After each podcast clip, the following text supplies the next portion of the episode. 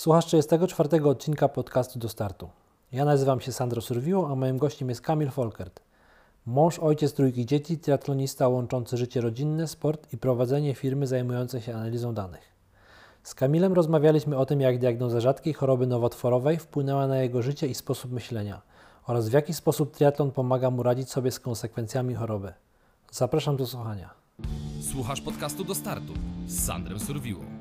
Powiedz mi teraz, w Gdyni będziesz startował? Na jakim dystansie? Na połówce.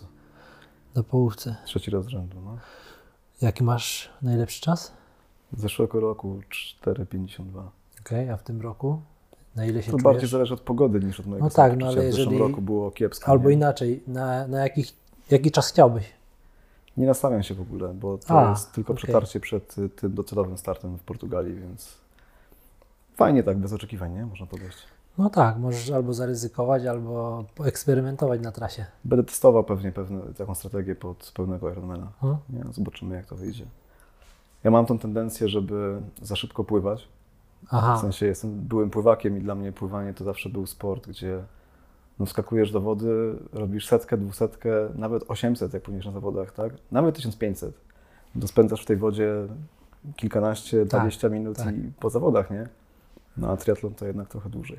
No, Więc miałem taką e, przypadłość, że podobnie z bieganiem było, tylko to z innego powodu.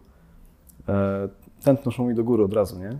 Jak tylko czułem, że jestem w wodzie i zaczynam płynąć, to już... z automatu. To wiele lat przygotowań, wiele lat treningów, nie? Tych pływackich, to ciężko było to wyplenić.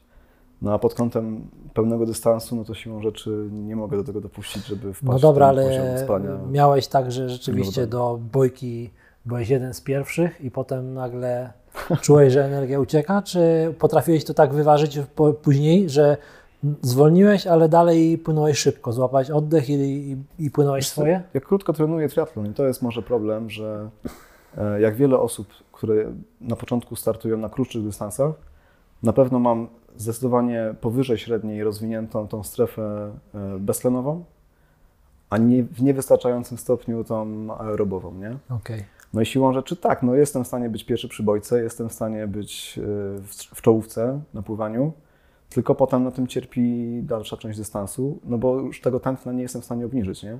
okej. I pół biedy na krótkim dystansie i faktycznie w zeszłym roku startowałem na tym etapie przygotowań, to już byłem po kilku startach. Otarłem się medal na Mistrzostwach Polski w, su- w supersprincie na przykład i przegrałem na pływaniu, by the way Aha, e, ten medal, ale y, no tak, na krótkim dystansie tego nie czuć. Na połówce, na pełnym dystansie myślę, że to będzie bardzo wi- widoczne. Widzę to podczas długich treningów teraz. No koniecznie muszę, muszę pilnować, żeby tętno nie szło w górę, muszę zostawać w tej strefie, gdzie jednak mój organizm spala głównie tłuszcz. czyli będziesz się nastawiał na długim dystansie na strategię taką bardziej e, utrzymywać tętno do jakiegoś poziomu i watę tak, tak. samo? Tak, po, po testach takich metabolicznych, które zrobiłem na WF-ie w zeszłym roku, wiem już doskonale, ile muszę jeść, żeby przy odpowiednim tętnie uzupełniać tę, tą nadwyżkę energii, którą spalam z samych węglowodanów. Mhm. Mam dość korzystny profil metaboliczny spalania tłuszczy, bo właściwie w całym zakresie wysiłku od samego początku, bardzo długo, właściwie do, do wartości progowych i powyżej, jestem w stanie spalać tą samą ilość tłuszczy, nie? Czyli ta oksydacja tłuszczy jest całkiem, całkiem taka dość, dość cała. Nie każdy tak ma. Niektórzy mają tak, że bardzo szybko spada, nie? Mhm. I wtedy 100% energii idzie Okej. z węglowodanów. U mnie tak Okej. nie jest. U mnie jest tak, że jak zachowuję się w miarę rozsądnie, to jednak tylko nadwyżka idzie z węglowodanów. No a siłą rzeczy nie jesteś w stanie uzupełnić tych węglowodanów tak dużo, jak spalasz przy tych maksymalnych No wysiłkach. ciężko. No bo No ale z czego to wynika akurat u Ciebie? Takim jesteś, taki masz profil, taka natura? częściowo pewnie genetyka, częściowo jakieś inne predyspozycje. E, nie wiem, trochę może jestem jakimś takim freakiem też pod tym względem, że nie do końca wszystko działa tak jak u, u większości ludzi. E, bo na przykład z jedzeniem, no to z Mateuszem Gawałczykiem nieraz o tym rozmawiałem, e, ja jestem w stanie nawet podczas biegania przyswajać 150 gramów węglowodanów. Czy przyswajać może dużo powiedziane. Trawić. Nawet nie czy, nawet nie wiem, czy trawię, ale nie mam z tego problemów żołądkowych, nie? A, okej. Bo nauka jeszcze parę lat temu, e, myślę, to był taki kanon, nie? 60-90 gramów Tak. węglowodanów na 90 to godzinę. było kiedyś dużo, no. 90 to było kiedyś 120 dużo, potrafię. potem doszli do tego, że to chodzi o te możliwości trans, e, transportowe e, na styku e, układ pokarmowy krew i musisz mieć te proporcje 30 gramów fruktozy, 60 Tak. gramów glukozy. Tak. No dzisiaj Aitor, który jest, którego poznałem parę lat temu i jest dzisiaj dietetykiem w Ineos Grenadiers, no, pakuje chłopakom po 120-125 gramów i to już jest standard, nie? Tak, Także- tych naj, naj, tak, no. To, że ja jestem w stanie przyswoić, czy inaczej przyjąć do żołądka i nie wiem, co się dalej z tym dzieje, bo ciężko powiedzieć. Ale nie, tobie ale się nie mam dzieje. problemów, nie? I to jest dla mnie handicap, bo na długim dystansie, e, na połówce też to widać bardzo wyraźnie już teraz, po tych ostatnich moich startach, ja jestem w stanie naprawdę przycisnąć końcówkę, gdzie, większo- gdzie większość osób ma już albo taką lekką bombę, albo już musi zwolnić, żeby właśnie nie, nie spalać tak dużo węglowodanów, bo nie jest w stanie ich przyswoić. Nie? Okej, okej. No. A jaki plan na pełnego? Jaki czas? Masz jakieś takie założenia, czy Nie mam, no, ciężko, się, ciężko mi się w ogóle nastawiać, bo z perspektywy tego, że no, 3 lata jestem w tym sporcie dopiero, dopiero no, pod kątem No tak, no ale są jakieś tam marzenia, są Pewnie, jakieś no. takie Wiesz co, chciałbym ukończyć granice. na pewno w jakimś uczciwym czasie. Ta Portugalia jest dość górzysta. E, Tam jest e, 1300 przewyższeń niecałe na rowerze. E, Na biegu no trochę, trochę mniej, na szczęście. Aczkolwiek no myślę, że te 11 godzin chciałbym się zakręcić nie? wokół tego czasu. Zobaczymy, zobaczymy. Dużo zależy pogody. No to jak na górzystej trasie, to, yy, no to jest taki przyzwoity wynik. Jak na debiut, jak czegoś się Bo zepsuje. przy debiucie nawet no. płaskim, jak rozmawiam z ludźmi, to chcą złamać 12, tak? To jest dla nich Okej. taki gdzieś tam takie marzenie. Mm. No i z większością takich ludzi, którzy może nie są laikami, ale którzy też tak jak ty, może Mm. niezbyt długo trenują ten triatlon, to takie mają właśnie marzenie koło 12, nie? Więc 11 to tak. Dla mnie ta Portugalia to jest też taki test, gdzie właściwie umiejscowić siebie w tym sporcie, nie? No bo to z tego, co słyszę od znajomych, od wielu osób, które ten pełny dystans y, ukończyły, czy w nim się to specjalizują, no to jest trochę inna dyscyplina jednak. Inne wręcz, y, nie wiem, inne, inne mięśnie pracują na tak długim wysiłku, tak, niż, niż przy krótkim. Y, innego rodzaju elementy mają większe znaczenie i tak dalej. No, kwestia żywienia będzie kluczowa, kwestia tego, żeby faktycznie ta efektywność y, spalania tłuszczu była w tej optymalnej fazie i, i żeby nie wykraczać poza ten obszar, gdzie jestem w stanie cały czas przyswajać te węglowodany w takim wymiarze, jakie spalam, no to to będzie decydować o wszystkim. Okej. Ale tak wracając, bo mówisz triatlon od trzech lat, ale tak naprawdę sport jest w twoim życiu Długo. długo dużo wcześniej, nie? Długo, no już jako dziecko trenowałem pływanie, y, tak na poważnie, pewnie to się zaczęło, zaczęło się wcześniej, właśnie jeszcze pewnie w przedszkolu, gdzieś tam jakiś brodzik, próby pierwszego nurkowania y, na metrowej wodzie i tak dalej, y, pierwsze zachłyśnięcia wodą i tak dalej. E, No potem w szkole to już tak na poważnie, nie? Bo chodziłem do szkoły sportowej, e, trenowaliśmy na początku w pierwszych trzech latach e, raz dziennie, a od czwartej klasy do końca właściwie gimnazjum. No to w większości dni w tygodniu byłem na dwóch treningach, czasem w soboty jeszcze. Także w tej wodzie, no 4 km dziennie mam wrażenie, nie, nie liczyłem wtedy tak skrzętnie wtedy, jak teraz to robię. E, Myślę, że te 4 km dziennie to tam przepływałem faktycznie. No tak, na młodego zawodnika to jest dużo, nie? To było 4 dużo. km dziennie. To było bardzo dużo.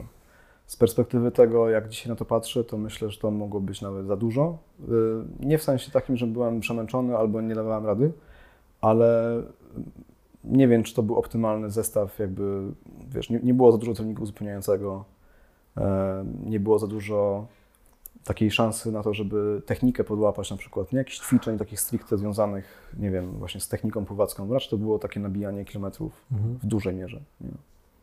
Okej, d- w gimnazjum, a potem pływałeś dalej? Pływałem czy dalej. Przerwę? E, W czasie liceum było trochę trudniej, e, no bo nie byłem w sportowym liceum, tylko w ogólnokształcącym, więc trochę we własnym zakresie, trochę jeszcze dochodziłem na treningi e, młodszych kolegów, no ale potem poszedłem na studia i na Politechnice Śląskiej e, w AZS-ie właściwie do końca, do końca studiów jeszcze gdzieś tam się e, przewijałem w tym składzie. A później pływałeś? Nie. Po...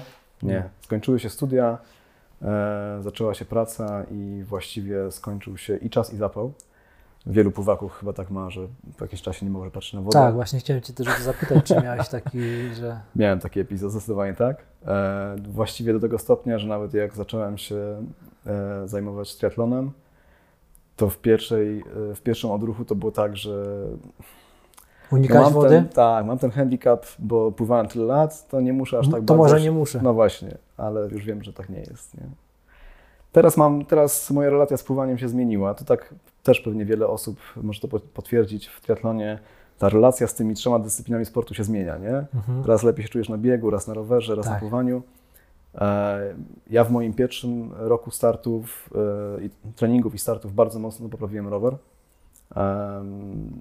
I Naprawdę, no byłem zachwycony tym progresem, to dało mi dużego kopa, ale też nie miałem żadnego backgroundu kolarskiego z kolei wcześniej, nie? więc coś tam oczywiście jeździłem, no jak większość ludzi w Polsce pewnie na rowerze e, kawałek prze, umiałem przejechać, ale później właśnie e, za, za namową e, przyjaciela zrzeszyłem się w GVT, no a to klub o bogatych kolarskich tradycjach i siłą rzeczy właśnie ten rower tam u mnie no, bardzo mocno się rozwinął. Do tego stopnia, że byłem w stanie jechać na te szalone wyjazdy, które mm, pomagały tam fundacji jednego z naszych znajomych, Łukasza z Wrocławia, e, promować zbiórki e, na potrzeby właśnie rozwoju tej fundacji. E, jeździliśmy po 400, po 600 km nad morze. Tak, były takie To były takie dość, dość epickie przejazdy. Ale też na krótkich dystansach. W zeszłym roku na tym sławetnym super sprincie ja miałem drugi czas roweru w ogóle overall. E, I to w butach e, do biegania, nie SPD. A, Chciałem okej. zaoszczędzić na, na strefie zmian. Także No ale tak właśnie chciałem e, wrócić do tego startu, bo mówisz, że przegrałeś podium, a tak naprawdę przegrałeś je na pływaniu, tak? Tak. się stało? Ja mam zawsze tak, że pierwszy wyścig w sezonie to to pływanie jest jakieś takie dziwne. Aha. To znaczy nie mam czucia wody na open water jeszcze. Nie? Okej. Jest pierwsza pralka zawsze, trzeba się tam przyzwyczaić tak, do tego tak. odczucia. Więc w zeszłym roku no, to był mój pierwszy start faktycznie w sezonie. I trochę żałowałem, że nie poszedłem na jakieś inne przetarty wcześniej, bo mogło być trochę inaczej. Mhm. Bieganie, no pobiegłem swoje wtedy, myślę, że... Ile, ile przegrałeś o trzecie miejsce? Nie pamiętam już teraz. Okej. Kilkadziesiąt sekund, nie? No, bo to są takie krótkie dystanse, że... Tak, tak, no. tak, tak, tak. Na bank to było, to było na pływaniu, no bo in, in, na biegu nadrobiłem, na rowerze nadrobiłem dużo, nie? Także tam po pływaniu miałem stratę chyba ponad minutę, więc to Okej, Na to super jak na sprincie to jest przepaść. jak na pływa, i jeszcze jak na pływanie to jest dużo, nie? Bo jednak, tam było 300 metrów pływania, nie? o kurczę, to, No. to jakiś dobry zawodnik albo dobrzy zawodnicy. Sami dobrzy zawodnicy, bo dwa pierwsze, dwa pierwsze miejsca podium zajęli, e, zajęli moi koledzy z GVT, e, Marcin Tomczak, Michał Nawracaj. No to są zawodnicy, którzy od wielu lat trenują, nie? I Mhm. zdobywają te medale Mistrzostw Polski już rokrocznie właściwie, Mhm, od co najmniej mhm, pięciu lat. mhm. W tych dystansach, y, które startujesz dotychczas, Mhm. czyli do połówki, w którym się najlepiej czujesz dystansie? Który, który jest dla Chyba Ciebie na połówce. Tak? Paradoksalnie właśnie, tak, bo to jest taki dystans, gdzie mm, z jednej strony ja już widzę przewagę z tego y, mojego żołądka, nie? który jest w stanie właśnie przyswajać więcej niż, niż u innych osób być może, a z drugiej strony to nie jest jeszcze tak długi dystans, żebym musiał za wszelką cenę mieć taką długoletnio wypracowaną, bardzo wysoką e, efektywność czy, czy wy- wydolność nie? organizmu. Mhm. To przyjdzie z czasem, mam nadzieję.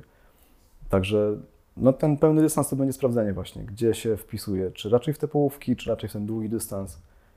E, no, ta połówka w Gdyni to będzie, myślę, czysta frajda teraz. Wiesz co, y, pytanie jeszcze takie na przykład, masz strategię przygotowaną na tego pełnego? Bo startujesz kiedy? W, y, październiku. październiku w Portugalii. Tak. Masz strategię, jeżeli chodzi o analizę trasy, o kwestie żywienia? Jak, to, jak ty to masz zaplanowane? Bo jak już rozmawialiśmy wcześniej, zresztą sam wspominałeś, że studiowałeś na Politechnice, więc Tak. zakładam, że masz raczej ścisły umysł. Nie wiem, e, ciężko powiedzieć. Czas, coraz częściej myślę, że jednak humanistyczny i Ale analizujesz Jakoś- dane, bo na przykład Tak. kiedyś widziałem twój wpis, wpis na Facebooku i analizowałeś, nie wiem, spalone kalorie, to już... zjedzone kalorie, ilość godzin Tak. e, e, wysiłku i tak dalej, i tak dalej, więc domniemam, że śledzisz swój wysiłek, swój Tak. organizm, obserwujesz i więc dlatego pytam Cię o tą strategię, jak Ty ją masz opracowaną, co, dużo rzeczy mierzę faktycznie. szczególnie, że to Twoja pierwsza, pierwszy dystans pełnego, nie? Tak, dużo rzeczy mierzę. W życiu w ogóle uważam, że to, co jest mierzalne, jest zarządzalne, więc to warto tą, tą maksymę stosować. No tak, no, nie mam na tym etapie jeszcze szczegółowej strategii, jeżeli chodzi o konkretnie żywienie, ile watów na którym podjeździe. To Mhm. jeszcze nie ten moment. Mhm. E, Po powrocie z Gdyni e, będziemy robić e, z, z trenerem pewnie bardziej szczegółową analizę całego tego cyklu przygotowawczego i ten ostatni element, e, już taki race specific, nie? Period, to będziemy robić stricte pod Portugalii i właśnie tam będziemy dopracowywać. Będziemy patrzeć też, jak mój organizm zachowuje na konkretnych obciążeniach pod kątem podobnych elementów trasy na przykład, nie? No bo tam trzeba będzie połączyć z jednej strony obniżanie tętna Mhm. z podtrzymaniem w miarę uczciwej mocy na podjazdach, nie? To są takie elementy techniczne, które trzeba będzie poćwiczyć pewnie też jeszcze i zobaczyć, gdzie teraz, e, w którym miejscu dokładnie jest ta moja krzywa metaboliczna. Może zrobimy jeszcze raz testy faktycznie, Mhm. żeby ocenić ten progres, który od zeszłego roku zrobiłem. Na pewno będziemy mieli to rozpisane w szczegółach. Okej, ale w Gdyni e, planujesz już polecieć na podobnych watach, na podobnych tętnach jak, e, jak na pełnym w... W Gdyni nie. W Gdyni chciałbym zrobić ten wyścig na odczuciach tym razem. Trochę odejść od tego patrzenia na liczby. Okej, czyli na... A, rozumiem, to jest... Chodzi o to, żeby skalibrować też odczucia względem tego, co potem masz jako output nie? Z, tego, z tego Twojego wysiłku, bo no, jedyne, co możesz kontrolować podczas treningów, podczas startu, to jest input, tak? ile wkładasz. A output to jest pochodna temperatury, e, nie wiem, Twojego zmęczenia danego dnia, formy dnia, pogody i tak dalej. Siłą rzeczy tego nie do, końca da się, nie do końca da się kontrolować, ale da się to mierzyć i da się skalibrować odczucia względem tego, co masz na wyjściu. Tak, to jest to, to, co powiedziałeś teraz mi się przypomniało kiedyś, jak e, pływałem kiedyś z trenerem Mhm. i określał mi z jaką e, intensywnością mam płynąć. Mm. Gdzie dla, wiesz, dla pływaka to jest może ok, albo dla kogoś, kto, wiesz, długo pływa, ale ja jak, wiesz, zacząłem po jakiejś przerwie, ja mówię, jak ja to mam zmierzyć, jak ja to mam wymierzyć, wiesz, każe mi na taki czas płynąć, na takie obciążenia, ja w ogóle nie wiem jak płynąć, więc to To jest, jest tak wiele osób, które zaczyna swoją przygodę ze sportem i często to jest bieganie, bo jest łatwo zacząć, nie? Tak. Poczujesz tego butów i każdy ma jedno tempo. tak. I robi Nie potrafi tempem. tego zdywersyfikować, tak, no. Tak, tak. No, to jest, to jest, ja tak, no mam podobne doświadczenia z pływania też swoją drogą, nie? Chociaż sam pływałem tyle lat, to teraz nauczyć się pływać wolno, bo to naprawdę jest wolno, nie? W porównaniu do takich startów Tak. na pływalni, to tam, nie wiem, godzina na te 3,8 km to nie jest szybkie tempo, Nie, nie? nie, No. nie, nie. No. A i tak zakładam, że płynę wolniej w Portugalii niż to. Więc zupełnie się nie nastawiam na jakiś szybki, e, szybki czy, czy w miarę int- intensywny etap pływacki. E, no kluczowe jest dla mnie to, żeby faktycznie przy tej mojej krótkiej historii treningowej wytrzymać do tego biegu i na biegu potem e, pilnować tego tętna i te ostatnie kilometry już zobaczyć jak się czuję i wtedy przyspieszać. nie? Okej, Ja w zeszłym roku w Gdyni miałem tą taktykę już. E, Zastosowałem ją dokładnie w ten sposób, że płynąłem, e, płynąłem dość lekko. Rower pojechałem tak średnio mocno, powiedzmy, raczej średnio niż mocno. E, A na biegu na ostatnich 4 km chyba wyprzedziłem połowę z tych osób, które na tym etapie były przede mną. okej. Czyli jak zobaczysz sobie wykresy porównawcze na, na jakichś portalach, które tam zbierają dane z tych różnych wyścigów, no to faktycznie jest tak, że te ostatnie moje 3 km to jest praktycznie, no nie mogę nie powiedzieć, że sprint, nie? bo pewnie sprinterzy by się obrazili, ale, ale naprawdę tam byłem w stanie urwać dobre kilka minut na ostatnich paru kilometrach. Okej. No. Czyli dobra taktyka. Dostosowana do moich możliwości, wydaje mi się, na ten etap. Mhm. Zobaczę, jak będzie kiedyś, jak będę dłużej trenował, czy faktycznie to pójdzie w stronę tych długich dystansów, czy nie. Jeśli tak, to czeka mnie wiele lat dostosowania właśnie tej wydolności metabolicznej. Masz taki dalekosiężny plan? E, plan.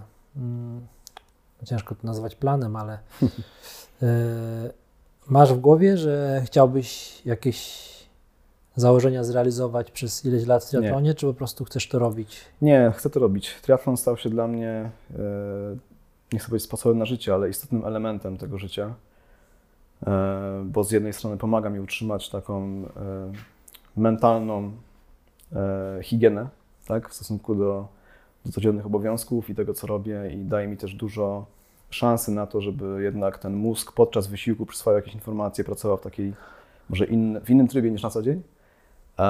A z drugiej strony stał się dla mnie istotnym elementem homeostazy po prostu. Tak? Ja potrzebuję adrenaliny. Mm, Nie dlatego, że tak uważam, tylko dlatego, że mój organizm go potrzebuje. Nie? Jej potrzebuje. Ale wracając do mm, startu w Portugalii, to jest jakby też taki punkt zwrotny i powiązany z Twoim jakby dolegliwością. Poniekąd tak, bo chcę wykorzystać to, mm, e, ten moment. Tylko raz się debiutuje na pewnym dystansie No w życiu, więc Tak. Tak, y, no faktycznie to jest moment, kiedy, kiedy będę chciał y, zastanowić się nad, nad przyszłością w triathlonie, ale jednocześnie dać szansę ludziom, którzy być może w jakimś stopniu e, mogliby się zainspirować moją historią, e, tym, co ja przeszedłem przez ostatnie parę lat i w kontekście triatlonu, i, i, i życiowo. E, I chciałem dać tą szansę właśnie, zobaczyć, jak się przygotowuję do tego startu, jak to wygląda od kuchni, jak się czuję na gorąco i tak dalej. Nie? To są takie, myślę, Ale to opowiedz, bo to tak naprawdę można powiedzieć, to nie jest, to jest choroba, tak? To co Tak. ty, e, ci to skwiera. To jest nowotwór. Nie? Dostałem, dostałem taką diagnozę parę lat temu. Właściwie sytuacja była taka, że to był zupełny przypadek dla mnie i taki grom z jasnego nieba, nie? bo w firmie w ramach benefitów pracowniczych dostaliśmy dostęp do prywatnej opieki medycznej. No i stwierdziłem, że za namową żony, że warto iść się przebadać do dermatologa. No, bo mam jakieś tam znamiona takie, które teoretycznie mogą się w kierunku czegoś bardziej złośliwego kiedyś rozwinąć, ale mam od urodzenia, nie? więc nie byłem w ogóle nastawiony na jakąś e, rozmowę w, w, o, o czerniaku czy czymś takim. Raczej myślałem, że to będzie standardowe badanie dermatoskopem. No i w zakresie tych znamion tak było. No ale trafiłem na, na panią doktor, która od razu zainteresowała się innymi e, znamionami na mojej skórze. E, I kiedy, e, kiedy zapytałem, no co to może być, bo tak się dość zaniepokoiła, no to powiedziała mi, że to jest jej zdaniem e, mastocytoza. Moja reakcja była taka mastocyco, nie? Bo to trudna nazwa, tak, tak, rzadko tak. się ją słyszy e, i faktycznie nie byłem na to przygotowany. E, pobrała mi fragment skóry do biopsji. Potwierdziło się na tym etapie, że jest to faktycznie ta choroba. Nie było wiadomo tylko, jak bardzo jest ona złośliwa. Mhm. E, Z tej perspektywy dla mnie to był na pewno trudny moment, bo e, to był, to było parę lat temu, kiedy już byłem po takim nieprzyjemnym epizodzie w moim życiu, że miałem skręconą nogę dość poważnie. E, Przez dłuższy czas się nie ruszałem, leżałem w łóżku e, i no, ruszałem się o kulach. Przytyłem bardzo e, i udało mi się zebrać w sobie wziąć się za dietę. Nie byłem w stanie wtedy jeszcze biegać ani na rowerze jeździć, więc samą dietą zrzuciłem 10 kg w 10 tygodni, Okej. kilogram tygodniowo. I to był dla mnie taki moment, kiedy poczułem, że mogę coś zmienić w moim życiu. A tu nagle, ha, i to w ogóle był przyczynek do tego, dlaczego triatlon, nie? No bo Mhm. siłą rzeczy pomyślałem wtedy, ok, zrzuciłem 10 kg w 10 tygodni, jest git, ale dalej jestem słaby, dalej jestem taki oklapły po tej kontuzji. Muszę coś znaleźć, jakąś inną formę aktywności, żeby mieć jakiś challenge, e, jakieś wyzwanie, z którym mogę się zmierzyć i które będzie mnie napędzać w tym kierunku, żeby faktycznie tą formę e, odbudować, nie? Stąd się pojawił triatlon i właściwie przed moim pierwszym startem w triatlonie ever byłem właśnie na tej wizycie u dermatologa i dostałem tę diagnozę, nie? I Okej. to było wtedy dla mnie jak... Od razu ci na pierwszej wizycie powiedziała, że to jest e, nowotwór? Tak. Okej. Tak. Natomiast powiedziała z jednej strony, żebym się tym nie przejmował, bo to jest rzadka choroba i być może jej diagnoza nie jest trafna. Aczkolwiek no, biopsja skóry pobrana bardzo szybko później potwierdziła tą, tą diagnozę i faktycznie okazało się, że, że mam tą rzadką chorobę. Okej, no ale to jaki był, co, co było potem? Co było potem? E, No, przede wszystkim zacząłem z racji mojego, e, nazwijmy to, akademickiego backgroundu, nie? bo tak jak mówiłeś, analiza danych e, to leży gdzieś tam w mojej naturze, ale to też jest konsekwencja mojego wykształcenia. I, i siłą rzeczy, jak, jak byłem na doktoracie, to się naczytałem dużo różnych opracowań naukowych, dużo różnych publikacji i to dla mnie jest do dzisiaj takie źródło wiedzy, które lubię gdzieś tam zgłębiać, jeżeli szukam czegoś nowego, czego chciałbym się dowiedzieć.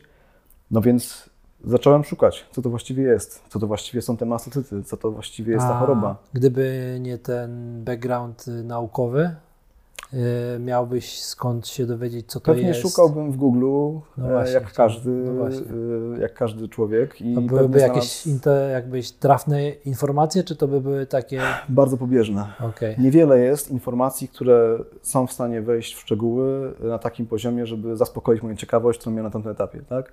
Ja bardzo chciałem się dowiedzieć, co to jest. Bardzo chciałem się dowiedzieć, dlaczego akurat mi to spotkało, dlaczego akurat ta mutacja tego genu i tak dalej. Nie? E, No, myślę, że to jest też jeden z celów, które przed sobą stawiam dzisiaj. To jest popularyzacja wiedzy na temat tej choroby, na temat tego, w jaki sposób właśnie dowiedzieć się o niej więcej i tak dalej. E, To jest choroba bardzo rzadka. To jest choroba, która dotyka e, według portalu, specjalnie te statystyki zebrałem, żeby nie być gołosłownym, według portalu e, mastatysta.pl to jest około 800 osób w Polsce, którą ma, która ma tą Kurczę. wersję choroby. Niewiele. Bardzo niewiele. Według takich statystyk e, Ośrodka Naukowego w Gdańsku przy Uniwersyteckim Centrum Klinicznym, no to jest około 5 do 10 osób na 1 milion w populacji i około 3 osób na milion, które co roku zachorowują. Okej. To dla porównania, żeby dać jakiś, bo to jest bardzo mało, nie? Jak się myśli o tych ilościach, ale no to można powiedzieć, 5 osób na milion to jest ryzyko jak y, 0,0005%. Tak? Okej. 3 zera po, ze- po przecinku i jeszcze piątka i dopiero procent. Okej. E, I to, żeby jeszcze bardziej uświadomić y, sobie, co to jest, to szukałem, co ma takie prawdopodobieństwo w życiu. No to wyobraź sobie, że bierzesz monetę i rzucasz tą monetą 18 razy z rzędu i za każdym razem ci wypada orzeł. To to jest dokładnie samo prawdopodobieństwo. nie? Okej. Albo inny przykład. e, W jakiejś publikacji zupełnie niezwiązanej znalazłem taki, taki zapis, że naukowcy przewidują, że z dokładnie takim samym prawdopodobieństwem do końca bieżącego stulecia w Ziemię uderzy nieznana nam dzisiaj asteroida o średnicy najmniej 1,5 km. Okej. Czyli od razu jak o tym myślisz w ten sposób, to wpadasz w, takie, w taką kategorię, no to jest coś rzadkiego naprawdę, nie? Coś naprawdę takiego, nie chcę powiedzieć wyjątkowego, bo nie myślę o tym w tych kategoriach, ale faktycznie to było dla mnie e, o tyle trudne, że z jednej strony to jest choroba rzadka, ona ma dość krótko swoją klasyfikację w ogóle WHO, jest klasyfikowana jako nowotwór krwi, dotyczy białych krwinek, konkretnie tych komórek tucznych, tak zwanych mastocytów.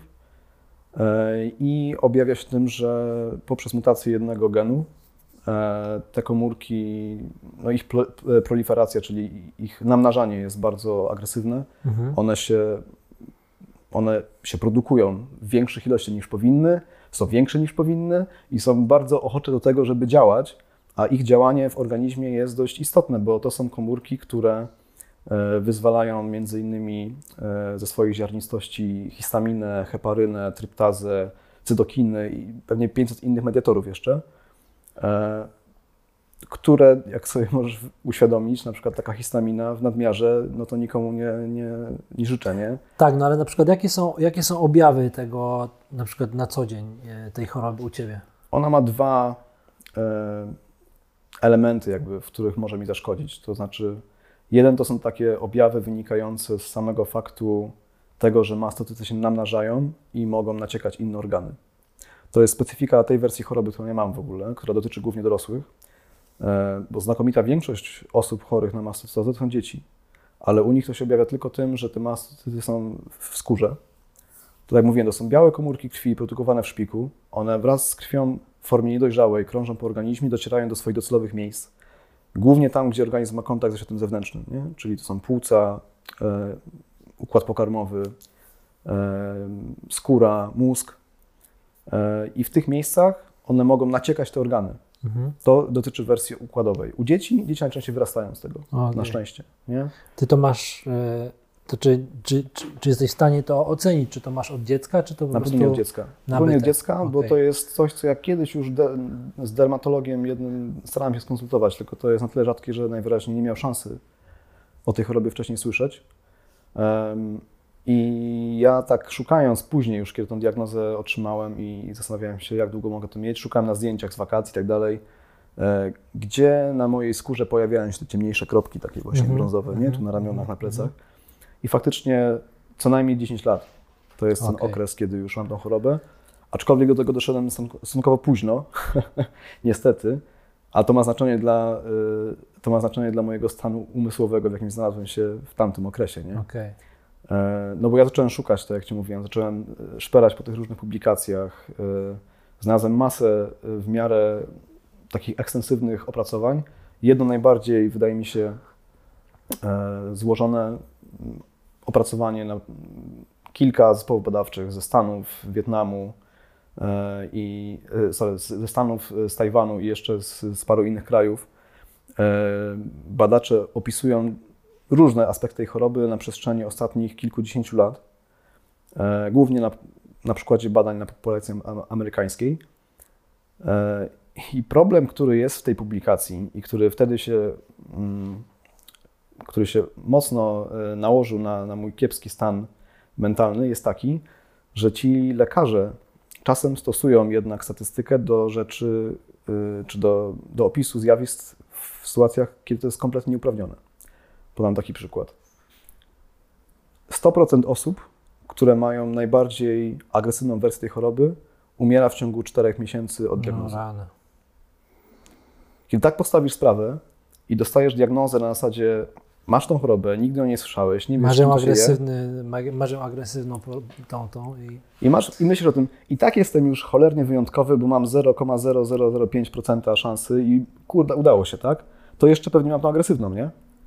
To jest takie myślenie, nie, nie masz szans tego od siebie odżegnać, dzień dobry, nie? mm, I zaraz, wiesz, u mnie to było momentalnie, nie? Przewija myślenie o dzieciach. Mówię, nie będą mi pamiętać w ogóle, nie? Są tak małe, że mnie nie będą pamiętać. mm. Myślenie o takie, wiesz, wizje własnego pogrzebu, osierocenia rodziny, to wszystko się w głowie kotłuje, nie? Ja dostałem skierowanie e, na potwierdzenie, jaka to jest wersja tej choroby, do tego ośrodka przy UCK w Gdańsku, na CITO, co w naszym kraju oczywiście oznacza, że to było na za pół roku. Czyli No i miałem tą perspektywę przez te 4 miesiące, że właściwie budziłem się codziennie rano i myślałem, czy to jest ten ostatni dzień, nie? mm, Czy to jest ta białaczka masostarna, która mnie dzisiaj wykończy, czy nie?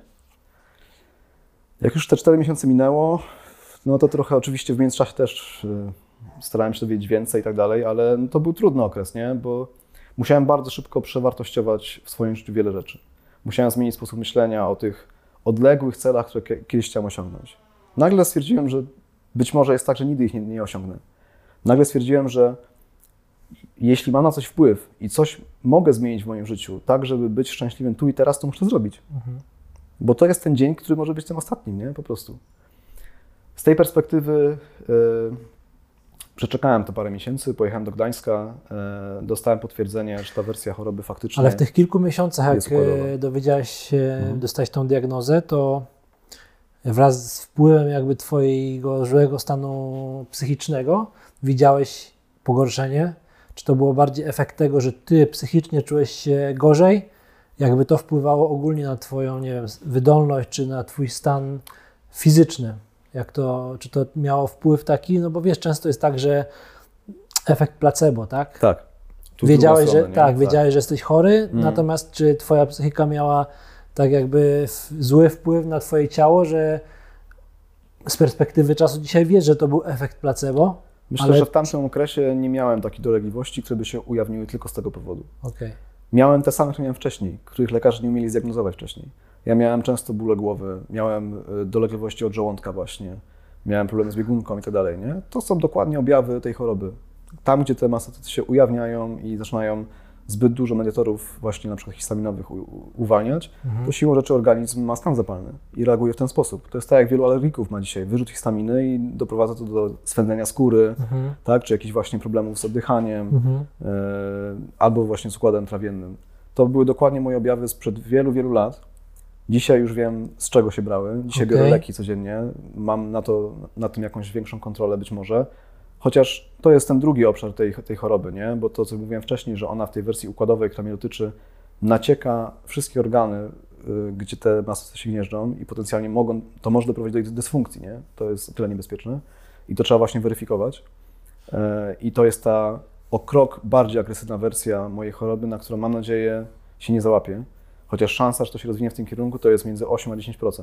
Okej. I można powiedzieć, no 10% to mało, nie? No tak, Ale to znowu też kontekstu. tak. Bo jakbym ci powiedział, że masz 10% szans na to, że dzisiaj na którąś z przejść dla pieszych przejdzie samochód, to byś powiedział, kurde, dużo, No tak. nie?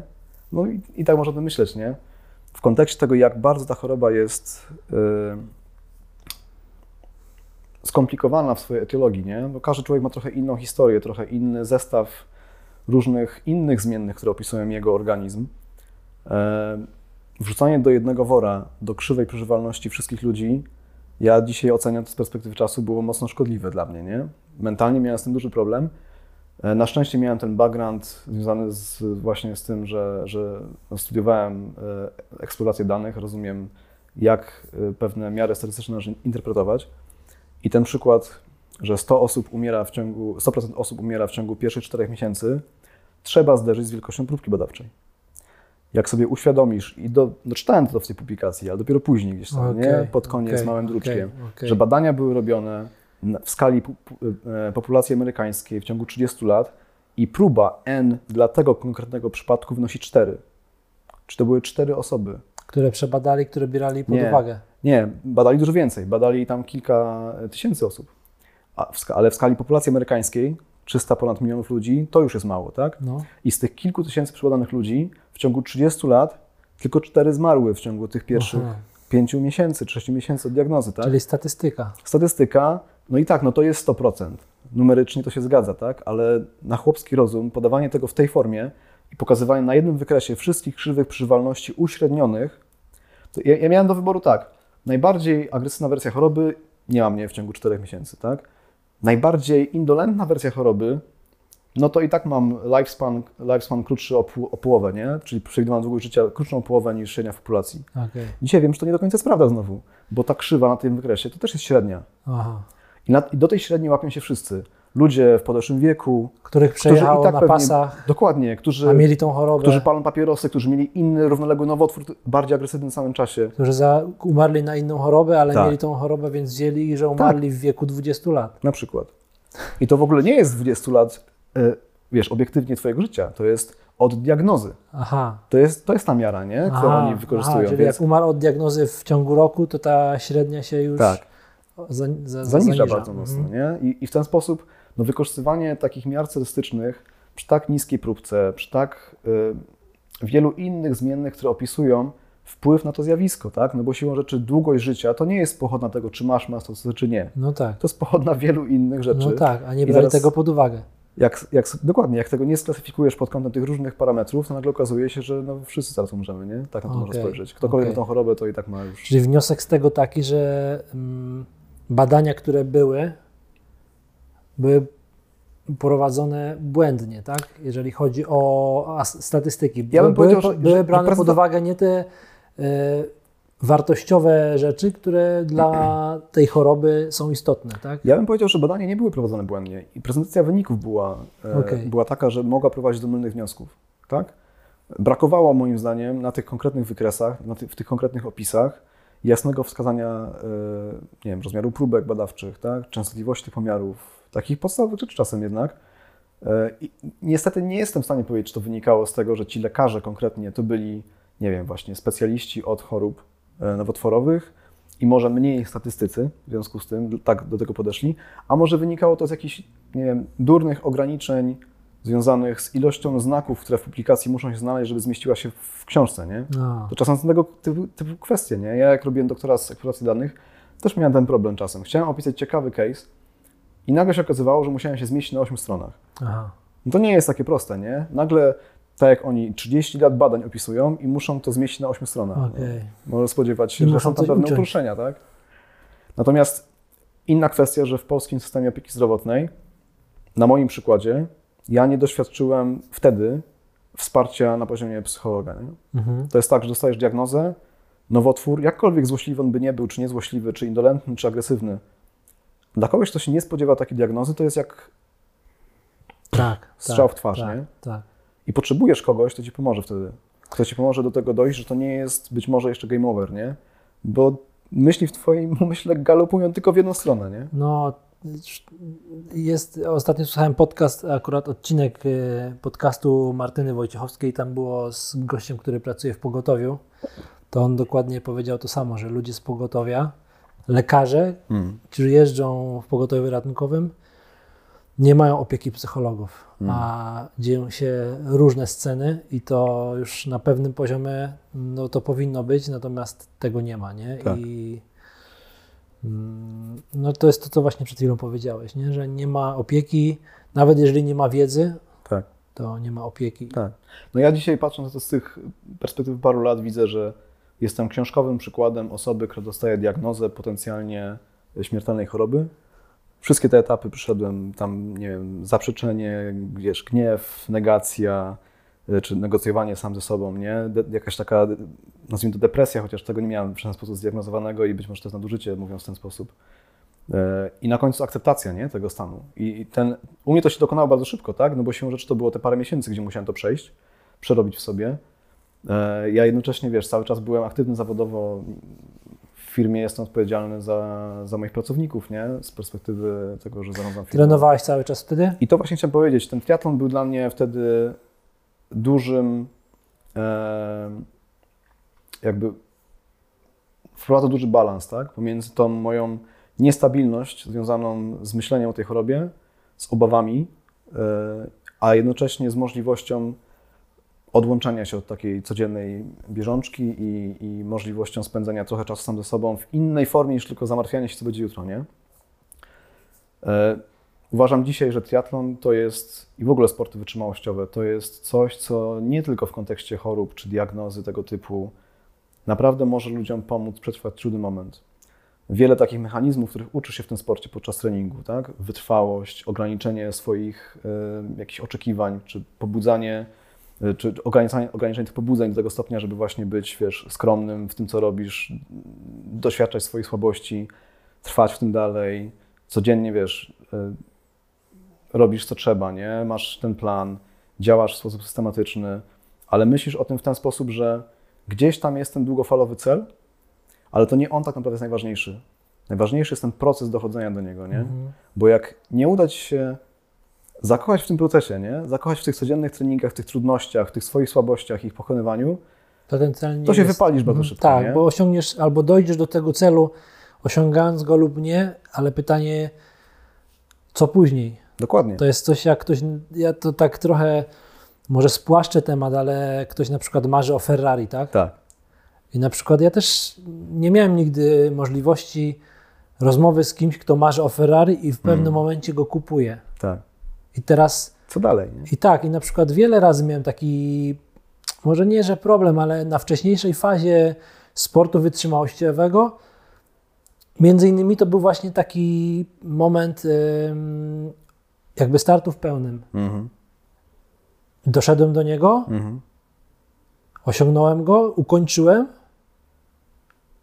no i później się okazało, co dalej. Nic już nie ma, nie? Już wszystko osiągnąłem. Tak. I to u mnie na szczęście poszło to w tym kierunku, to, to, to co powiedziałeś, ja, ja kochałem ten proces. Mm. Ja sobie uświadomiłem, że nie ten cel, tylko ta droga, ci ludzie, których spotyka, Tak. spotykasz po drodze, m, te znajomości, te treningi, to co powiedziałeś, pada na zewnątrz, jest y, zima, śnieg, ty wychodzisz Mm. i robisz to, Robisz swoje, bo czujesz jakby wewnętrzny taki głos, czy taką potrzebę, że musisz to zrobić i na, na dzień dzisiejszy jestem na takim etapie, że tak naprawdę te starty to jest to, co ty powiedziałeś wcześniej, takie szukanie adrenaliny, ale bez tych startów ja też bym dalej trenował. Tak. Ja to tak kocham, że ja bym dalej to robił i to jest właśnie ten taki moment, że te starty, one pozwalają ci się jakoś tam realizować, ale to jest jakby, to jest tylko, to jest dalej, ta, to jest efekt jakby, to jest dalej ta droga. Ten Tak. start to nie jest koniec jakiejś drogi, tylko to jest po prostu przystanek, nie? Dokładnie. Poruszyłeś trzy obszary właściwie, w których myślę, podpisuję się pod tym, co powiedziałeś. Raz o tym procesie, no to jest y, przykład z tego roku dla mnie. Ja nie mam w tym roku startów innych niż te dwa zaplanowane. Przepraszam, miałem jeden jeszcze w ramach Fundacji e, Fizjoterapia w Bożygniewie z Piotrkiem, tak, który jest niepełnosprawny i właściwie zrobiłem to dla niego, bo czułem się fatalnie, nie byłem przygotowany, ale wiedziałem, że od stycznia ten chłopak o tym marzy, nie? Mm. Chciałem po prostu to zrobić dla niego. E, W tej kwestii związanej z, z tą potrzebą adrenaliny, nie? Wiele osób utożsamia dzisiaj adrenalinę z czymś takim, e, tak mówiąc wprost, nawet biochemicznie, bo trochę się z tego też wyedukowałem przez tą moją nieszczęsną chorobę. E, Wiele osób myśli o adrenalinie w kontekście stresu, w kontekście czegoś niekoniecznie dobrego, nie? No tak, no sam hormon E. się nazywa walki i ucieczki, tak? Tak, dokładnie. Aczko- Aczkolwiek to bardziej jest kwestia kortyzolu jednak, nie? Tak, Ten tak, mechanizm tak, taki tak, strachu, tak, nie? tak, I pobudzania przez strach. To jest oczywiście nie, to jest mega silny, mega silny y, bodziec i wiele osób go wykorzystuje w sposób błędny, próbując pobudzać swoich, nie wiem, podwładnych czy y, pracowników, czy, czy właśnie są przykłady trenerów, nie? Którzy w ten sposób zniszczyli karierę sportowców, bo pobudzali ich przez strach. A to nie jest mechanizm, który w naszym mózgu biochemicznie jest w stanie być taki sustainable, nie? W długiej perspektywie. To jest siłą rzeczy coś, co się w końcu musi odbić na wypaleniu, na Tak, niechęci, na czymś tak, jeszcze, nie? Tak.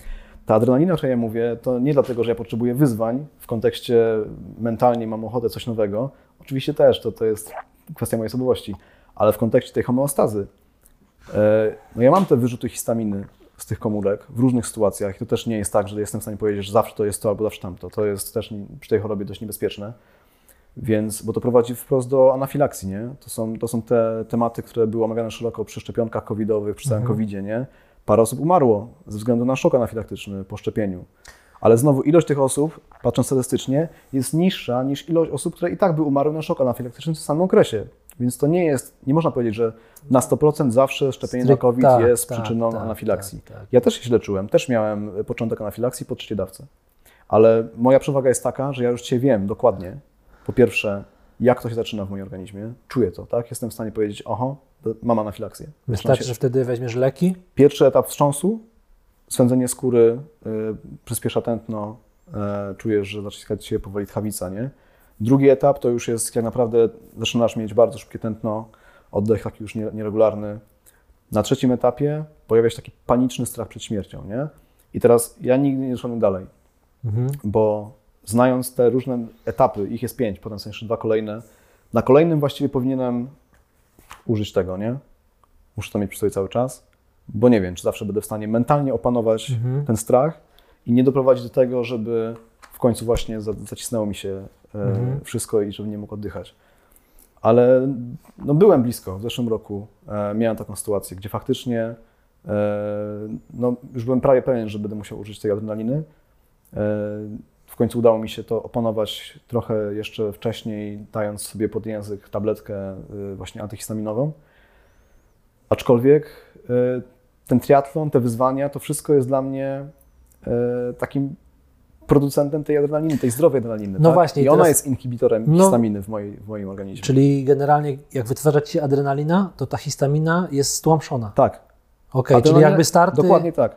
Adrenalina jest inhibitorem histaminy. Okej. Dlatego właśnie jest w tej formie strzykawki, w formie ampułko strzykawki, dlatego jest e, podawana alergikom, kiedy mają początki anafilaksji.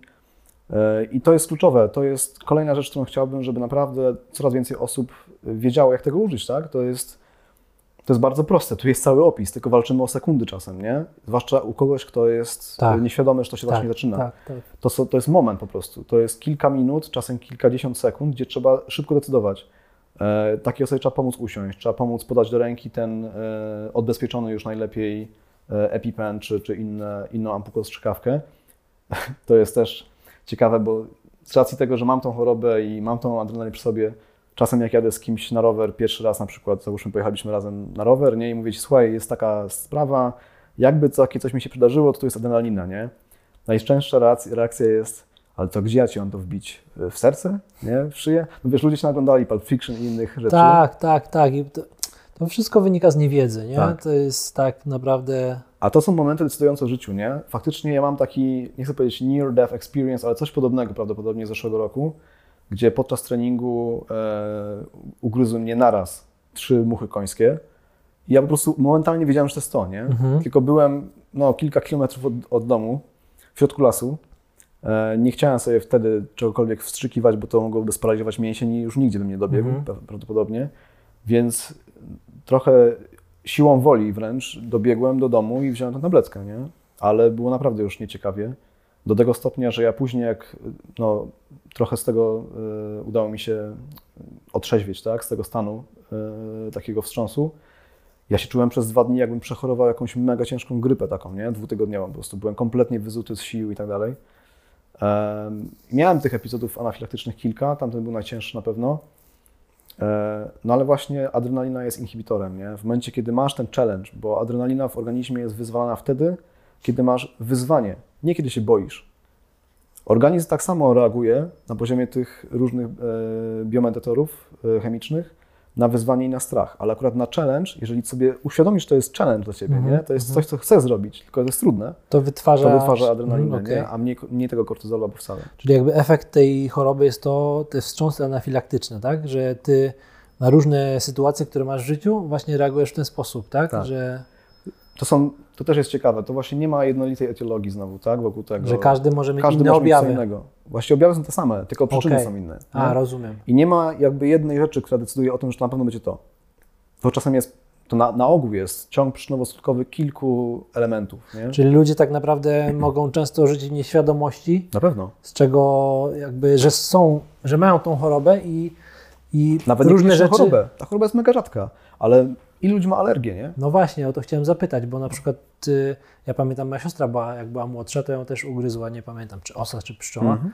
I był moment, że ona, wiesz, popuchła akurat w tym, Tak. nie? Tak. Ktoś ma na skorupiaki. Tak. Skorupiaki, jest, wiesz. e, inne owoce morza, nie wiem, alkohol niektórzy, tak? I wiesz, i to jest potem problem, bo tak, Stres, no, wysiłek. często się zdarza, że ktoś wyjeżdża pierwszy raz, albo nawet wyjeżdża za granicę, ale pierwszy raz próbuje Mhm. jakichś tam owoców morza. Tak, No i w tym momencie zdarzy się coś takiego, tak. ale nie jest na to przygotowany. Nie ma takiej wiedzy, nie? Nie ma tej wiedzy, nie Tak, wie, co ma i robić, nagle się dusi. w panikę, nie? No I właśnie, jest nagle to. się dusi. I teraz co dalej zrobić? Y, Wiesz, jeżeli pogotowie przyjedzie, to jeszcze w miarę jest ok, bo Nie zdąży. tam nie zdąży. U wielu osób nie zdąży po prostu. To znowu y, jest masę ciekawych badań nad mózgiem człowieka, w jaki sposób ta adrenalina jest z nadeczy wyzwalana przez konkretne, y, przez konkretne działania pobudzające mózgu, nie? Bardzo prosty przykład, w jaki sposób każdy może sobie wyprodukować trochę adrenaliny na poczekaniu, Mhm. to są techniki oddechowe. Okej. E, bo w ramach tego, jak my oddychamy, jak oddychamy jako ludzie, no to wiadomo, że wydychamy e, dwutlenek węgla, po- popieramy ten tlen, potem z powrotem tak, ale ten dwutlenek węgla się gromadzi też w naszych płucach Mhm. i nie cały jest za każdym razem usuwany. Nie? E, Podczas snu co jakiś czas mamy takie epizody, że robimy taki głęboki podwójny wydech. Aha. Taki y, właściwie podwójny wdech i wydech potem, czyli to jest taki Aha. I to jest to, że tym pierwszym wdechem wciągasz normalną ilość powietrza do płuc, tym drugim takim pogłębionym rozpychasz te wszystkie pozostałe pęcherzyki, które są normalnie prawie zamknięte i tam grzemią te odrobinki tego tlenku węgla, nie? I przez sen robimy to automatycznie. Okej. E, Andrew Huberman, taki badacz właśnie mózgu ze Stanów, świetnie o tym opowiada, pokazując w jaki sposób konkretnie, jakie są mechanizmy, bo to wprost wpływa, ta ilość adrenaliny jest pochodną tego, w jaki stopniu my obciążamy y, serce, w jaki stopniu mózg steruje szybkością oddechu, żeby wyrównać ciśnienie we, krw- we, we krwi, właśnie w tym celu adrenalina jest wstrzykiwana, nie? Mhm. Bo w ramach wstrząsu anafilaktycznego, czy tych pierwszych etapów anafilaksji również, spada ciśnienie. No i serce przyspiesza, bo mózg chce wyrównać ilość dostarczanego tlenu do komórek w całym organizmie przez to, że przyspiesza tętno. Czyli można powiedzieć, serce bije jakby słabiej, ale Mhm. częściej, nie? I Tak. stąd wzrost tętna, który obserwujesz od razu. Ja przy tym epizodzie z kolei e, szczepionki covidowej miałem taką, miałem, pierwsze, spodziewałem się tego, tak? Bo to jest jednak jakaś tam reakcja taka e, nietypowa, czy sytuacja nietypowa, gdzie ta reakcja może się pojawić. Byłem po treningu, by the way, więc spodziewałem się, że połączenie tych paru elementów znowu, nie wiem, czy to jeszcze była kawa, czy coś jeszcze, pewnie, wiesz, parę jakichś kwestii, które się mogły zgrać. I jak tylko dostałem tą szczepionkę, no to wiedziałem, że to się zaczyna rozwijać, Mhm. ale zatrzymałem to po dwóch minutach, nie? To było na zasadzie, aha, to już teraz, no to szybko, tak? Pomiar tętna, patrzę, idzie w górę. No, ja normalnie tętno mam bardzo niskie teraz przez te treningi, nie wiem, spoczynkowe, jak się budzę, to mam na, na około 40 czy poniżej 40 Mhm. nawet. Takie normalnie, jak siedzimy teraz, to pewnie mam około 70 czy, czy nawet mniej. Mhm. E, no a tam widziałem, tak? Siedzę normalnie tak jak teraz siedzimy i mam 120, 130, 140, no i to rośnie, nie? Przy siedzeniu, przy siedzeniu na Tak, krześle. tak, tak. No. Okej. okej. Trzeba reagować, nie? Trzeba reagować, ale kluczowe jest to zwiększenie świadomości, nie? Faktycznie e, wiele osób może nie mieć choroby rzadkiej, może nie mieć żadnych problemów ze zdrowiem, ale może mieć nieuświadomioną alergię, nigdy nie przykładaną, na jakiś konkretny alergen, z którym się zetkną po raz pierwszy i doświadczą takiego nieznajomego, nieznanego im stanu, nie? W którym Mhm. się znajdą. Mhm. To jest bardzo ważne, żeby wtedy wpaść, żeby nie wpaść w tą panikę, bo to już tylko pogłębia ten stan. To jest mega ważne, żeby wtedy starać się zapanować nad tym oddechem, wykonać te parę podwójnych wciągnięć i wydechów, Mhm. starać się tą naturalną adrenalinę wyprodukować, ale to jest beznadziejne uczucie, nie? Naprawdę. To jest tak, że ja o tym mówię teraz z perspektywy tego, że siedzimy sobie, rozmawiamy w miłej atmosferze, ale jak to się dzieje, to naprawdę to nie jest fajne, nie? To jest Tak, no nie wiesz, paskudne tak, odczucie, ja że wiem nie masz kontroli nad swoim ciałem To, kompletnie. tak, nie? ja, ja nie, nie znam tego uczucia, ale to jest trochę jakby określić to, jak robisz trening Mhm. i spada ci cukier. Mhm. To tak naprawdę, nie wiem, jedziesz czy biegniesz, ręce ci się pocą, wychodzą zimne poty, mm, tracisz energię, robi ci się słabo. Też nie czujesz trochę, tej kontroli, nie? Dokładnie, trochę mdlejesz, e, i tak naprawdę nie wiesz, co ci jest. Tak. Jeżeli nie masz świadomości, że spada ci cukier, Tak. to wpadasz, zaczynasz wpadać w panikę, bo no, no, no, wiem, wiem o czym mówisz, że to jest takie dziwne uczucie jak na pierwszy raz. Natomiast tutaj wiesz, w momencie jaki spada cukier, to nie jest na tyle groźne, pod warunkiem, że twoje jakby hormony i ta krzywa cukrowa jest ok, tak? Natomiast jeżeli masz jakieś Dokładnie. początki cukrzycy, to już nie jest zbyt wesoło, nie? Tak. No ja przez tą chorobę nauczyłem się mnóstwo właśnie takich y, rzeczy, co do których kiedyś ani nie miałem ochoty, ani predyspozycji, bo zawsze ta biologia gdzieś tam dla mnie to był, nie chcę powiedzieć przedmiot drugiej kategorii, ale pewnie mniej się nim interesowałem po prostu niż innymi. Mhm. I z tej perspektywy, powiem szczerze, jestem y, z jednej strony wdzięczny y, Bogu, losowi za to, co się stało, że faktycznie miałem szansę się dowiedzieć o sobie tyle rzeczy. Z drugiej, że ten okres taki trudny udało mi się przetrwać w miarę dobrym zdrowiu, też tym mentalnym na koniec jednak. E, I że dzisiaj jest tak, że wiele osób, którym tą historię opowiadam, mówią mi, stary, musisz się tym podzielić. No Nie? właśnie chciałem zapytać, bo rozmawiamy, natomiast jest dużo kwestii, które pewnie zostają niedopowiedziane, no bo tak nie sposób w godzinę czy ponad godzinę opowiedzieć Pewnie. te wszystkie rzeczy. No, a na przykład, jeżeli ktoś będzie słuchał tego podcastu i będzie chciał się dowiedzieć więcej, no to gdzie na przykład, no bo wiadomo, powiedziałeś to, że nie ma tej pomocy. Nie ma tej pomocy od lekarzy, ludzie nie mają wiedzy, lekarze nie mają wiedzy. No te statystyki, gdyby nie, jakby badania, gdyby nie Twoje możliwość poszukania artykułów na ten temat, no to dalej żyłbyś pewnie w Ja niewiedzy. nie chciałem, żeby po tym podcastie to brzmiało, że jest faktycznie jakiś. Nie, nie, nie e, mówię, no ale sam stan, powiedziałeś, że e, ta- zła wola. Nie, nie, stronie chodzi o to, że ta to, choroba że- jest tak rzadka, że nie ma na ten temat tak szerokich badań albo tak szerokiej wiedzy, więc Nie ma. Na pewno jest dużo więcej materiałów o innych chorobach, szczególności No właśnie, też nowotworowych. E, Z perspektywy tego, gdzie warto szukać, na pewno są to, są to strony e, dedykowane. W każdym prawie kraju funkcjonuje jakaś fundacja dedykowana stricte budowaniu świadomości wokół tej choroby. okej. E, i tam można znaleźć pewne informacje. Natomiast to, co jest może trudne w kontekście akurat mas- mastocytozy, to jest to, że to są czasem historie, z którymi ciężko jest się utożsamić, bo ludzie mają inne objawy od ciebie. Mhm. Nie? U mnie no to były bóle głowy i biegunki. Nie? Ktoś może mieć po prostu świąt na skórze i tylko tyle. Mhm. Nie? Dopiero na etapie tej zaawansowanej anafilakcji spotkamy się w podobnym stanie prawdopodobnie. Tak? okej. Więc pod tym względem to jest trudne. Pod względem tego, w jaki sposób lekarze adresują ten problem, e, przynajmniej w naszym kraju, e, moja opinia jest taka: mamy świetnych lekarzy, jeżeli chodzi o ten obszar e, diagnostyczny, o ten obszar e, potem już przeciwdziałania tym negatywnym elementom wpływu mastocytozy na, na, życie. Natomiast brakuje tego komponentu psychologicznego. Nie? To jest coś, co warto, co wydaje mi się warto nagłaśniać, o czym warto mówić. Warto też y, pomagać y, pewnie y, osobom, które, które mają taką diagnozę, y, bo tego brakuje. Tak? To na pewno, to na pewno jest, jest coś, nad czym warto, warto popracować w skali, w skali kraju. Aczkolwiek w Polsce proporcjonalnie do innych krajów Europy diagnozuje się znacznie więcej pa- przypadków mastocytozy. Więc nasza skuteczność jako systemu jest wyższa. Mhm. Ale można powiedzieć, to tym bardziej oznacza, że potrzebujemy jeszcze większej y, atencji do, do tej opieki psychologicznej, bo jest więcej osób, które potrzebują tej pomocy. Mhm. Mhm. To, co ja chciałbym zrobić, konkretnie już, y, patrząc na najbliższe miesiące, to z jednej strony y, wykorzystać mój przypadek do, y, do nagłośnienia, czym jest w ogóle mastocytoza, jakie są konsekwencje tej anafilakcji, z czym się to wiąże, jak można sobie z tym radzić właśnie, te techniki oddechowe, które ja wykorzystuję, tak? To jest jedna rzecz. Kwestia, na na pewno kwestia, w jaki sposób mi konkretnie sport pomaga z tym walczyć, tak? Jak pomaga mi się w tym odnaleźć. Mhm. E, I to na poziomie tym biochemicznym, czyli właśnie produkcji adrenaliny wtedy, kiedy jej potrzebuję, e, ale też na poziomie takim mentalnym, tak? E, Sam wiesz, jak pewnie wielu, wielu sportowców, którzy trenują takie sporty wytrzymałościowe, mózg trochę inaczej pracuje, nie? W tej fazie Tak. takiej niskiego wysiłku, kontrolowanego wysiłku.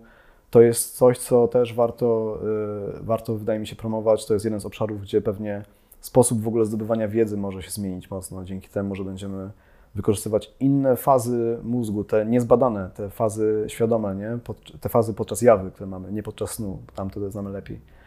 Jest masa tematów, o których pewnie mógłbym mówić w tym kierunku, ale chciałbym trochę skonkretyzować ten obszar działań w ten sposób, że ten etap od Gdyni do Portugalii To jest taki, nazwijmy to lokalny, polski, w świecie telefonowym. Będę chciał się skontaktować z paroma osobami, które być może wesprą moją inicjatywę. Mhm. Będę chciał z jednej strony mówić o tym, w jaki sposób sama, e, sama choroba wpływa na życie, w jaki sposób sport wpływa na, na tą chorobę, ale może, może też, a może też przede wszystkim o tym, w jaki sposób sport może pomóc każdemu, niekoniecznie komuś, kto ma tą chorobę czy kto ma alergię, ale po prostu zmienić swoje życie, zmienić patrzenie na pewną, mie- zmienić optykę na pewne sprawy, tak? Dla mnie to było konsekwencją tego nieprzyjemnego momentu, kiedy dostałem diagnozę, kiedy uświadomiłem sobie, że dzisiaj świat definiuje szczęście właściwie jako no, musisz szybko osiągnąć sukces, a potem odcinać kupony, nie? No To jest tak. taka wizja sukcesu. Ja się z tym przestałem kompletnie utożsamiać. Też Właśnie chciałem, no, właśnie chciałem zadać Ci pytanie, co z, y, w momencie, jak się dostałeś diagnozę przez te kilka Hmm. miesięcy, mówiłeś, że przewartościowałeś swoje życie. Tak. E, zacząłeś jakby dostrzegać inne rzeczy ważne, które są w życiu. Mm, jakie to były rzeczy, jakie to były myśli i które z tych rzeczy w tamtym okresie jakby utrzymujesz w dniu dzisiejszym? Czy inaczej? znakomitą większość podtrzymuję do dzisiaj. To są takie przykłady. E, zmieniły się moje, zmieniło się moje nastawienie do tego, co mogę mieć kiedyś, a co mam dzisiaj i czy jestem z tego zadowolony. Szczęśliwy wręcz, tak? Zmieniłem swoje nastawienie do myślenia o tym, że właśnie teraz trzeba zacisnąć zęby, a kiedyś będzie super, bo będę w stanie osiągnąć i skonsumować ten sukces, nie? No tak nie jest Może, może Ci nie być dany. z Jak ktoś, no tak, w mojej sytuacji może, może, może tak być, że nie doczekam tego dnia, ale w ogóle z perspektywy takiej, jak definiujemy to szczęście, nie? Dla mnie szczęście, i to jest może taki największy takeaway z tego całego procesu, dzisiaj o tym wiem, szczęście jest wtedy, kiedy rzeczywistość spotyka się z naszymi oczekiwaniami, tak? I oczywiście można powiedzieć, no to te oczekiwania trzeba trochę ograniczyć, bo wtedy łatwiej jest to szczęście osiągnąć, bo Mhm. rzeczywistość pewnie nie jest aż taka Tak. jak nam się mogłoby wydawać, kolorowa. Z drugiej strony, jeżeli jest jakiś element rzeczywistości, na który mamy wpływ, ten input do tego procesu właśnie, no to koniecznie trzeba zmienić to, co dzisiaj wydaje nam się, że nie pozwala nam być szczęśliwym tu i teraz, nie? Mówię, nie każdy ma na, wpływ, na, na to wpływ. Są takie sytuacje, że ktoś ma, nie wiem, e, opiekuje się kimś y, chorym w rodzinie i to jest ten jego krzyż i siłą rzeczy to jest trudne, trudny moment i ciężko mówić, że zmień to. No wiadomo, nie? To są takie elementy, co do których ja też się nie jestem w stanie powiedzieć. Ani nie jestem psychologiem, ani nie jestem lekarzem. Mówię o swoich własnych osobistych doświadczeniach tylko i wyłącznie. Dla mnie to było źródło motywacji do tego, żeby w ogóle żyć dalej, tak?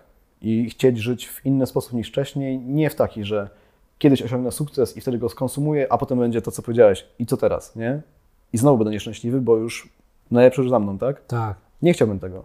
Dzisiaj jest tak, że nauczyłem się, że nie ma żadnych takich magicznych pigułek na szczęście. Jest, są, są magiczne procesy. To są takie kwestie, że y, zacząłem doceniać w dużo większym stopniu e, wsparcie, które daje mi rodzina na przykład. To był tak samo pewnie dla mojej żony, dla moich dzieci może mniej, bo były, bo były dalej są małe, e, ale trudny okres w tym kontekście, że nagle coś się zmieniło, nie? Ludzie nie lubią zmian. Ludzie boją się zmian. Tak. E, tym bardziej takich nie do końca, nie do końca dookreślonych, tak? gdzie ta, ta niepewność do przyszłości jest bardzo wysoka. To wsparcie rodziny, e, sposób mój myślenia o mojej roli w mojej rodzinie, e, o to, żeby zabiegać o to, ja nie chcę powiedzieć o ten balans, bo to jest słowo, którego nie lubię akurat, nie wierzę w taki work-life balance, to jest trochę... Nie wierzysz w takie coś? Nie wierzę. Wierzę w, w zdrowy work-life blend. Tak? Bo siłą rzeczy, kiedy masz ten triatlon, masz tą rodzinę, masz tą pracę, No, wszystko wpływa musisz na... Tak, zorganizować życie tak, żeby to wszystko połączyć, bo doba ma 24 godziny, inaczej tego nie zrobisz Tak, po prostu. Jeżeli tak, nie masz dobrej organizacji, jeżeli ta rodzina na przykład nie będzie zaangażowana w ten triatlon w jakimś stopniu, to prawda, to będzie ciężko, nie? to prawda. E, Ja też jestem wdzięczny mojej żonie, bo ona mnie uświadomiła w tej kwestii bardzo mocno. To triatlon dla mnie w pewnym momencie, wcześniej jeszcze może nawet, e, niż ten moment, o którym rozmawiamy teraz, stał się taką, takim prawie że narkotykiem, nie? taką potencjalnie rzeczą, od której mogą się bardzo szybko uzależnić. E, I to znowu są mechanizmy, których teraz doskonale rozumiem, bo siłą rzeczy wiem, jak to działa na podstawie tych badań, które czytałem.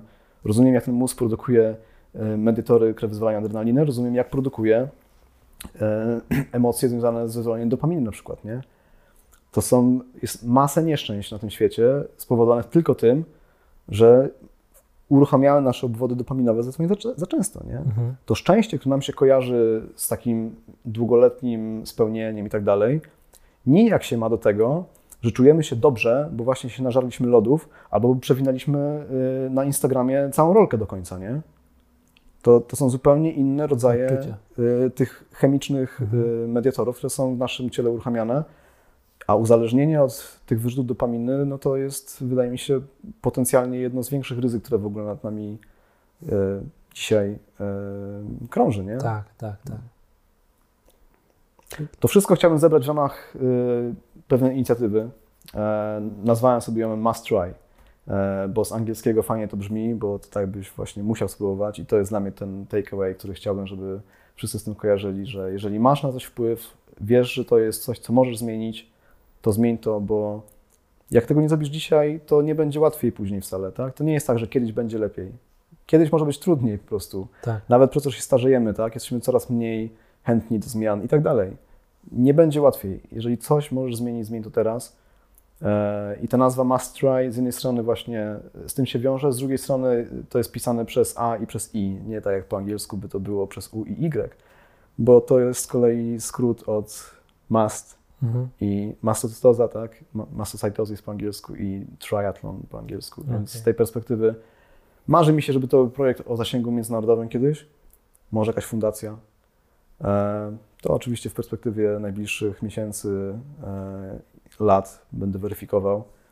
Nie mam dzisiaj jakiejś konkretnej strategii i planu pod to. To jest raczej na zasadzie taką roadmapę działań chciałbym sobie nakreślić, żeby teraz starać się e, tu na naszym lokalnym polskim podwórku trochę podziałać.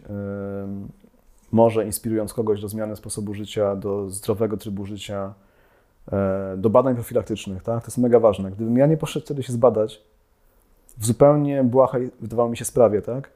Dzisiaj pewnie nie było mnie tutaj, tak? Nie miałbym tej adrenaliny przy sobie, nie, miał, nie miałbym tych leków, które biorę codziennie. Ja dzisiaj mam przekroczone normy y, tych mediatorów, które są skorelowane z poziomem histaminy dwudziestokrotnie. Histaminę jest ciężko zbadać, bo się bardzo szybko rozpada, więc bada się tryptazę najczęściej. Ja ją badam teraz co kwartał e, i dwudziestokrotne przekroczenie to jeszcze nie jest najwięcej, jak w historii świata zarejestrowano, ale to jest dużo po prostu, nie? Gdybym o tym nie wiedział, pewnie inaczej bym podchodził do wielu rzeczy. E, No i kto wie, jakby to się dla mnie skończyło. Więc ta kwestia badań profilaktycznych jest absolutnie kluczowa, zwłaszcza dla osób, które cokolwiek robią sportowo, e, ale też dla wszystkich, nie? Mam masę znajomych, którzy mówią mi, że nie byli u lekarza od paru lat, Tak. nie badali, nie robili nawet prostej morfologii od paru lat. Tam są po prostu, to w tych danych drzemie taka wiedza, że to się w głowie nie mieści, nie? O naszym zdrowiu, o naszym samopoczuciu. E, No jest, jest masa obszarów, które możemy poprawić sami dla siebie, jeżeli tylko będziemy chcieli zmienić swoje przyzwyczajenia, bo z jednej, strony- z jednej strony to są proste, proste nawyki, które możemy budować, z drugiej strony to jest wiedza o tym, jak, jak swój własny organizm e, oceniać, y, jego, nie wiem, zdolność do działania danego dnia, czy muszę dzisiaj zrobić mocny trening, czy muszę odpocząć, nie? No to jest pytanie, które pewnie każdy sobie zadaje. Ja dzisiaj już po jakimś czasie wiem, że jak e, moje HRV spada dramatycznie, no to albo przesadziłem wczoraj e, z pracą wieczorem i ten filtr niebieskiego światła nie wystarczył i za mało spałem w związku z tym prawdopodobnie, albo będę chory jutro, Mm, tak. tak? To są takie rzeczy, To są, tak, tak, to, są, nauczyć, to są podstawy, to są podstawy, które teraz dopiero gdzieś tam dla nas sportowców są istotne, Tak. ale zauważyłem, że wiele ludzi w ogóle, jak mówisz HRV, to nie wiedzą w ogóle o, Mm. to jest, to jest nie wiedzą w ogóle z czym to się je, o czym mówimy, nie? To jest, Tak. to jest, to jest coś takiego, że choćby, nie wiem, będziesz miał jutro grypę, ale nie czujesz tego jeszcze. Mhm. Albo za dwa dni. Tak. Jak już czujesz, to już jest za późno, To ale za w momencie, jak analizujesz HRV, to ty już wiesz kilka dni wcześniej, że skoro spada, to znaczy, że coś się dzieje, bardzo tak? dokładnie. Tak jest. Tak. I... Nie wiesz do końca, co się stanie, nie? Tak. Nie, czy to jest grypa, czy to jest COVID, czy coś jeszcze Tak. innego, Tak. ale wiesz, że musisz odpuścić trening coś się tego dzieje. dnia, nie? Bo jak sobie dołożysz jeszcze więcej stresu takiego metabolicznego, Tak. to na pewno to nie pomoże w kontekście Tak. tego, co się dzieje w twoim ciele. Tak, tak. I my jako sportowcy to analizujemy, bo nas to ciekawi. Tak. To jest dla nas y, punkt odniesienia, natomiast wielu ludzi to zaniedbuje, no bo nie, nie, nie interesuje ich to, nie? Nawet nie wiedzą, że jest taka metryka często, nie? Prawda. No. No, jest, jest masa rzeczy, które da się wynieść ze sportu na poziomie takiej wiedzy o świecie, o sobie, e, ale też w kategoriach takiej psychologii społecznej. Nie? Triatlon akurat jest taką dyscypliną, która no, pomaga nie? w nawiązywaniu nowych relacji z ludźmi, którzy często mają podobny mindset. Mhm. E, Ja dzisiaj tak mam, czasem patrzę na, na Facebooka, czy patrzę na, na, na zawodach, ile osób już znam z tego świata. I dzisiaj jest trochę tak, i tu znowu jest taka e, przypadłość, to jest skrzywienie poznawcze oczywiście, nie? Tak nie jest faktycznie, ale mi się wydaje, że kurde, wszyscy wokół w moim otoczeniu to triatloniści, nie? Albo przynajmniej kolarze i inni Tak, sportowcy, tak, którzy tak, coś z triatlonem mają do czynienia w tym kontekście, że jedną z tych trzech dyscyplin uprawiają, nie? Tak. No a tak nie jest, nie? Jednak znakomita większość ludzi na świecie no nigdy w triatlonie nie startowała. To prawda. O Ironmanie nie wspomnę. I faktycznie dla tych osób ten świat triatlonowy to jest czasem mocno odległy, czasem kompletnie nieznany. Tak był dla mnie też lata temu, tak? Ja kiedy sobie wymyśliłem triatlon leżąc z tą nogą skręconą, przecież nie wiedziałem ani kim jest Jan Frodeno, ani czym się różni wyścig ITU od Ironmana i tak dalej. No, nawet nie wiedziałem jak rower czasowy do końca wygląda, nie? No tak. To jest masa rzeczy, które się wydarzyły w moim życiu, które wszystkie razem skumulowane akurat w tym czasie powodują, że naprawdę mam wrażenie, że jestem zupełnie innym człowiekiem niż te parę lat temu. I mam nadzieję, że to in plus, nie? Bo i pewne wartości w moim, w moim e, systemie się po, poukładały w taki sposób, że dzisiaj jestem na pewno bardziej szczęśliwy dzięki temu.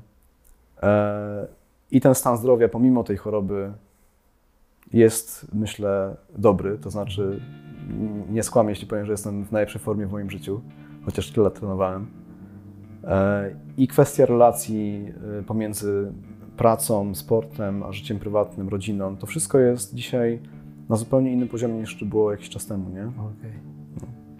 Kamil, życzę Ci tego, żeby ta fundacja powstała, żeby miała zasięgi międzynarodowe, żebyś przekazywał tą swoją wiedzę, którą doświadczyłeś i żebyś nauczył ludzi żyć tu i teraz, a nie planować dalekosiężne plany i cele, bo to też nie o to w życiu chodzi. Dzięki za, za poświęcony czas, za wizytę i powodzenia. Dzięki serdecznie.